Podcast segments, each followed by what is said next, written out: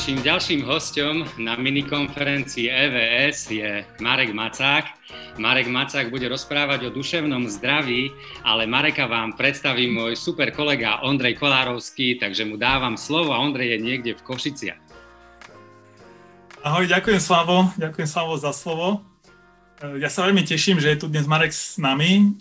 Ako už možno viete, ste si prečítali, Marek je psychológ a žije v Prahe. Ja viem o ňom, že je veľmi zanepráznený, pretože Marek, ty sa venuješ mnohým zmysluplným aktivitám. Teraz žijeme také korona časy, to tiež niektorí nazývajú, tak moja otázka je, že či teraz máš viac času, alebo je to ešte divokejšie, ako sa vlastne teraz žije tebe v Prahe? Uh, ono sa to veľmi menilo, lebo na začiatku, keď začal prvý lockdown a vlastne sme sa nikde veľmi nepohybovali, uh, tak mi zmizla práca zrazu, uh, včetne peňazí, uh, lebo sme si zvykali na to, že sa dá robiť aj cez internet a psychológovia sa báli, čo to bude, lebo sme zvyknutí na živý kontakt.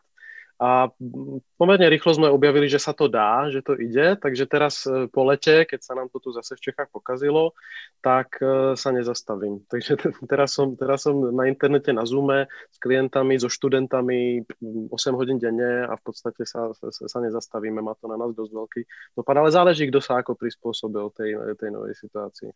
No jasne, o tom sa práve chcem s tebou rozprávať. No. Som veľmi rád, že si si našiel ten čas na nás.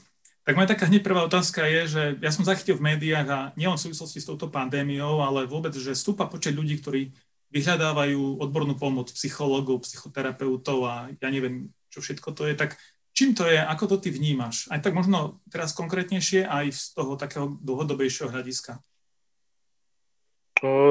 Ten počet, ten počet stúpa určite. E, ten tlak, ktorý vznikol vďaka korone a hlavne vďaka tým opatreniam, ktoré okolo toho sú, ktoré sú často veľmi naozaj nutné, tak dopadol na rôznych ľudí podľa toho, aká ich životná situácia. Takže tým, ktorým to ohrozilo zamestnanie alebo skomplikovalo nejak výrazne školu, tak eh, tam samozrejme eh, je oveľa väčší problém, majú existenčné úzkosti pre veľa ľudí, hlavne pre extravertov, cez osobnosť sa to ešte veľmi lomí, tak pre extravertov je oveľa ťažšie fungovať, fungovať cez Zoom alebo cez nejaké proste internetové platformy, takže je to pre nich väčšia výzva ako napríklad pre ľudí, ktorí sú introvertní ako ja, ktorí v podstate boli radi, že sa môžu zavrieť doma. A, ale určitá výzva je to pre všetkých. Takže je to, je to zosilnenie uh, tých trendov, ktoré už boli predtým uh, a toho, čo izolácia a hlavne osamelosť robí. A medzi mladými ľuďmi tak je nás, uh, nárast úzkosti, trošku máme zvýšené sebe, sebevražedné tendencie, depresie a podobne. A je to tým, že je problém udržať sociálne kontakty tak ako predtým, a, a veľmi ľahko, hlavne pre mladú populáciu, tak e, takéto lákadlo e, sociálnych sietí zase e, v takej nekonštruktívnej forme, alebo vôbec internetu, kde človek skysne pri tom a vlastne ťažké sa k niečomu dokopať, tak toto, čo už predtým bol pomerne veľký nápor pre spustu ľudí, ako vlastne sa vyrovnať s tým, čo všetko sa dá teraz robiť s internetom v posledných rokoch, tak je ešte, ešte intenzívnejšie vlastne zosilená tá výzva. Takže toto je no. výzva, ale inak dlhodobo e, v posledných 10-15 e, rokoch vlastne, čo nastúpil internet, tak, e, tak sa zdá, že duševné zdravie tak je veľká a rastúca otázka pre spústu ľudí, aj tým, že žijeme v veľmi rýchlej spoločnosti, v ktorej je ťažké vytvoriť si priestor na to, aby človek sa zastavil a trochu si uvedomil, kde vlastne je. Hm. Ako sa v tom vlastne môžem vyznať? Lebo táto, táto situácia, tieto nové situácie, až ohrozujúce situácie, prinášajú aj nové pocity, alebo, alebo známe pocity, ale v intenzívnej miere, ktorú sme predtým nemali. Mm. Strach, úzkosti, hnev, možno popieranie. Ako sa v tom zorientovať? Máš k tomu nejakú radu? Asi individuálne, čo komu pomôže. Myslím, že e, akoby taký princíp je uh, diferencovať, nakoľko sa dá, aby človek nerobil celé dni to isté, ale aby robil iný, iný typ aktivít, ale aj diferencovať priestor, v ktorom žije v priebehu toho dňa, keď je povedzme zavretý doma. Uh, veľa ľuďom pomohlo, keď si začali vyčlenovať rôzne časti bytu alebo domu, alebo tam, kam môžu chodiť a, a videli, teraz budem tu, tu robím tieto veci Hej, tu proste, ja neviem, čítam, tu sa na tomto mieste tak cvičím, tu a, a aby sa to nejak rozdelilo, rozčlenilo aby človek e, nesedel na gauči celý deň, z ktorého sa snaží robiť všetko, pretože potom každý ten prechod je veľmi náročný a človek má tendenciu k pasivite. Takže v rámci toho obmedzeného priestoru sa zaktivizovať a diferencovať, rozlíšiť e, ten priestor veľmi pomáha. A myslím, že v určitom zmysle je aj e, príležitosťou takáto doba pre spomalenie, lebo už tedy dlho už psychológovia hovorili, že je treba do toho súčasného života zabudovať schopnosť sa zastaviť a trošku si povedať a, a sledovať si, kde som, čo sa so mnou deje, ako sa vlastne cítim a s čím to môže súvisieť. A, a, a to, že vlastne ľudia majú viacej času teraz vďaka tej situácii, tak je dobrá príležitosť naučiť sa nejaké formy e, takého stíšenia, e, pozastavenia, niekomu pomáha, keď si to začnú písať, nejaký denník pravidelný, e, niekto sa lepšie tak zastaví sám pri sebe, keď začne chodiť do prírody pravidelne, keď nebol zvyknutý predtým, ale akékoľvek budovanie takého intenzívnejšieho, bohatšieho kontaktu so sebou uh, môže pomôcť trošku sa zorientovať, získať odstup a potom aj rozmýšľať, čo teda potrebujem, čo vlastne chcem robiť, s čom potrebujem pridať a ubrať. Uh, lebo ak sa to nechá na samospáde, tak ľudia začnú kysnúť a, a, a väčšinou z nás, nás doženú tie najviacej pasívne alebo najviacej negatívne emócie, ktoré začnú určovať, kadiaľ sa ten náš deň odvíja. No toto je ozaj obrovská téma, čo teraz otvárame a a si každý by mal veľa otázok, ktoré s tým súvisia, ktoré mm. nás. A tiež vidím, že vlastne niektoré veci, čo som videl v memečka na sociálnych sieťach, že, že sa človek oblečí do kravaty, hoci je to mm, mm. zmysel teraz. Určite, je, je treba si v tom trošku pomôcť oproti tomu. Niekedy ľudia robia potom divné veci, ale ja myslím, že dosť divných vecí, ktoré objavíme v dobe korony, tak si potom necháme. A zistíme, že niektoré sme mohli skúšať už predtým. Čiže vlastne táto situácia je takou výzvou alebo príležitosťou, aby sme niečo robili sami so sebou cieľavedomejšie ako možno doteraz? No každá kríza je z definície príležitosť pre nejakú zmenu a, dotlačí nás k niečomu, čo by sme predtým nerobili, alebo nám otvorí možnosť e, niečoho, čo by sme si predtým ani, ani nás nenapadlo, že skúsime a, a pritom sme mohli. Ako jedna z takých vecí je konštruktívne, povedzme, využívanie internetu zase z druhej strany, lebo to není iba deštruktívne.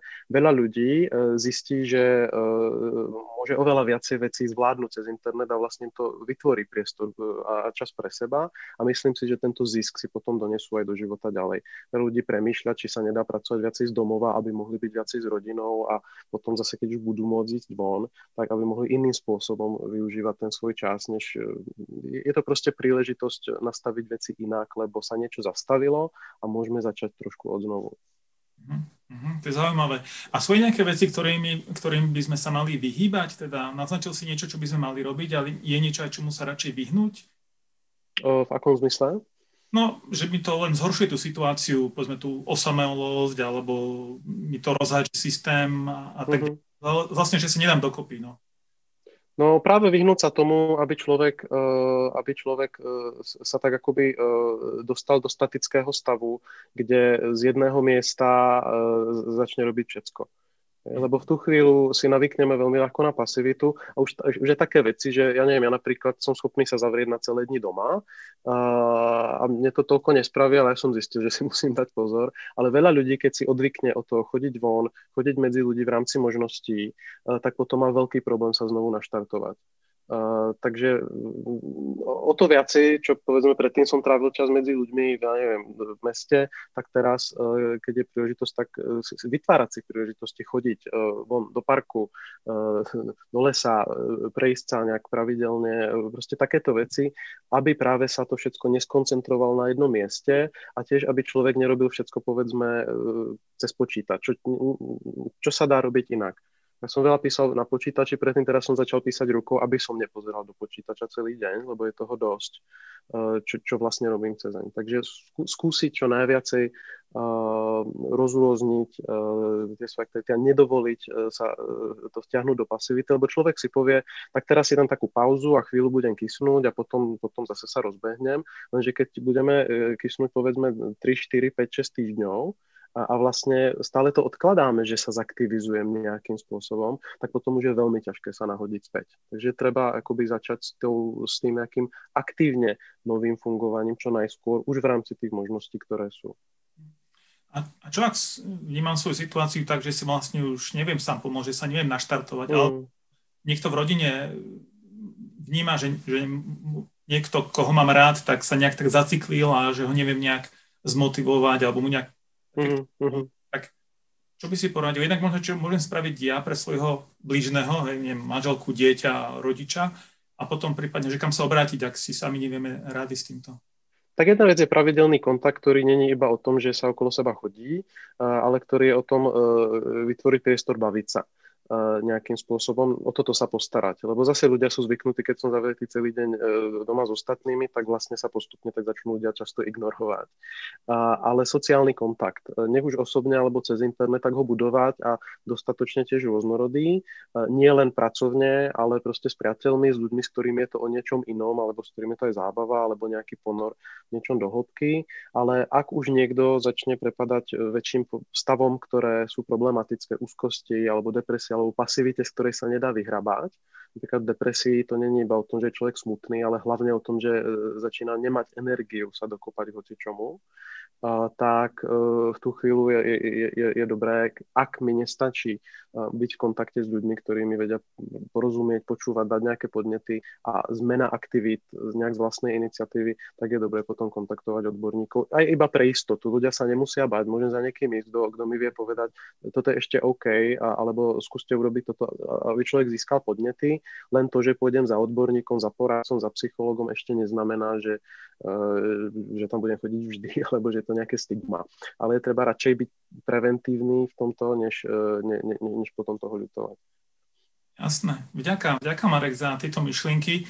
Možno na záver nejaké dve, tri rady by si ešte tak nejak zhrnul. Už si to asi aj mnohé povedal, ale taký prvý krok, že keby som mal začať, tak čo by si mi poradil ako prvý krok, aby som zmysluplne... No, tak aktivizovať sa určite, uh, robiť niečo, čo som zatiaľ nerobil v, tom, v tej svojej domácej rutine a niekedy ľuďom pomôže, keď si predstavia, čo, čo by robil tam ten, čo by robil niekto, kto je vlastne iný ako ja a, a môžeme sa potom nahodiť a človek si povie, a tak prečo vlastne nie.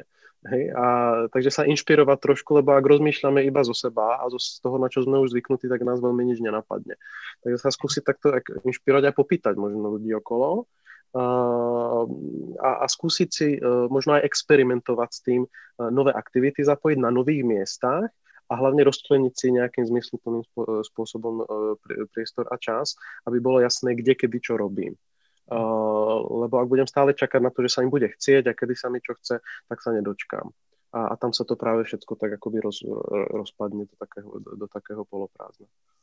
Ďakujem, Marek. Ako vidím, ja by som sa vedel s tebou rozprávať ešte dlho a možno, že aj mnohí ďalší si to povedia, ale budem musieť pomaly končiť. Tak ja ďakujem za tvoj čas a verím, že aspoň nejaké inšpirácie si z toho mnohí môžeme odniesť. Ale chcem sa spýtať, chcem ti poďakovať aj takým spôsobom, že ti chcem tiež eh, dať nejakú knižku.